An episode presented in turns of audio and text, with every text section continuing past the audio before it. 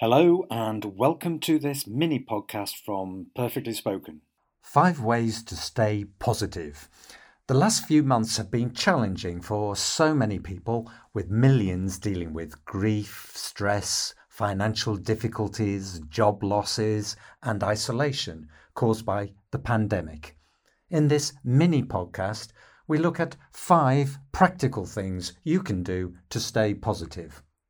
Listen and see if you can write down the five tips. Number one is get moving. Pretty much all experts agree that exercise is a great way to boost your mood. Number two, stop overthinking. Try to move your focus from worries to practical problem solving. Number three, set a new goal or target. If it's outside your comfort zone, it gives you a focus and a sense of control.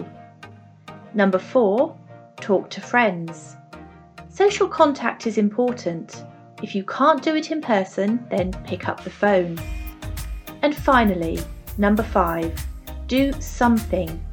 Don't wait to do things perfectly at the right time on the right day. Seize the moment and have a go. Did you manage to write down all five? Let's find out. So, one, yeah, get moving, be active, do exercise. Number two, stop overthinking, thinking too much about issues. Number three, set yourself a new target, a new goal or objective. Number four, talk to friends, be sociable.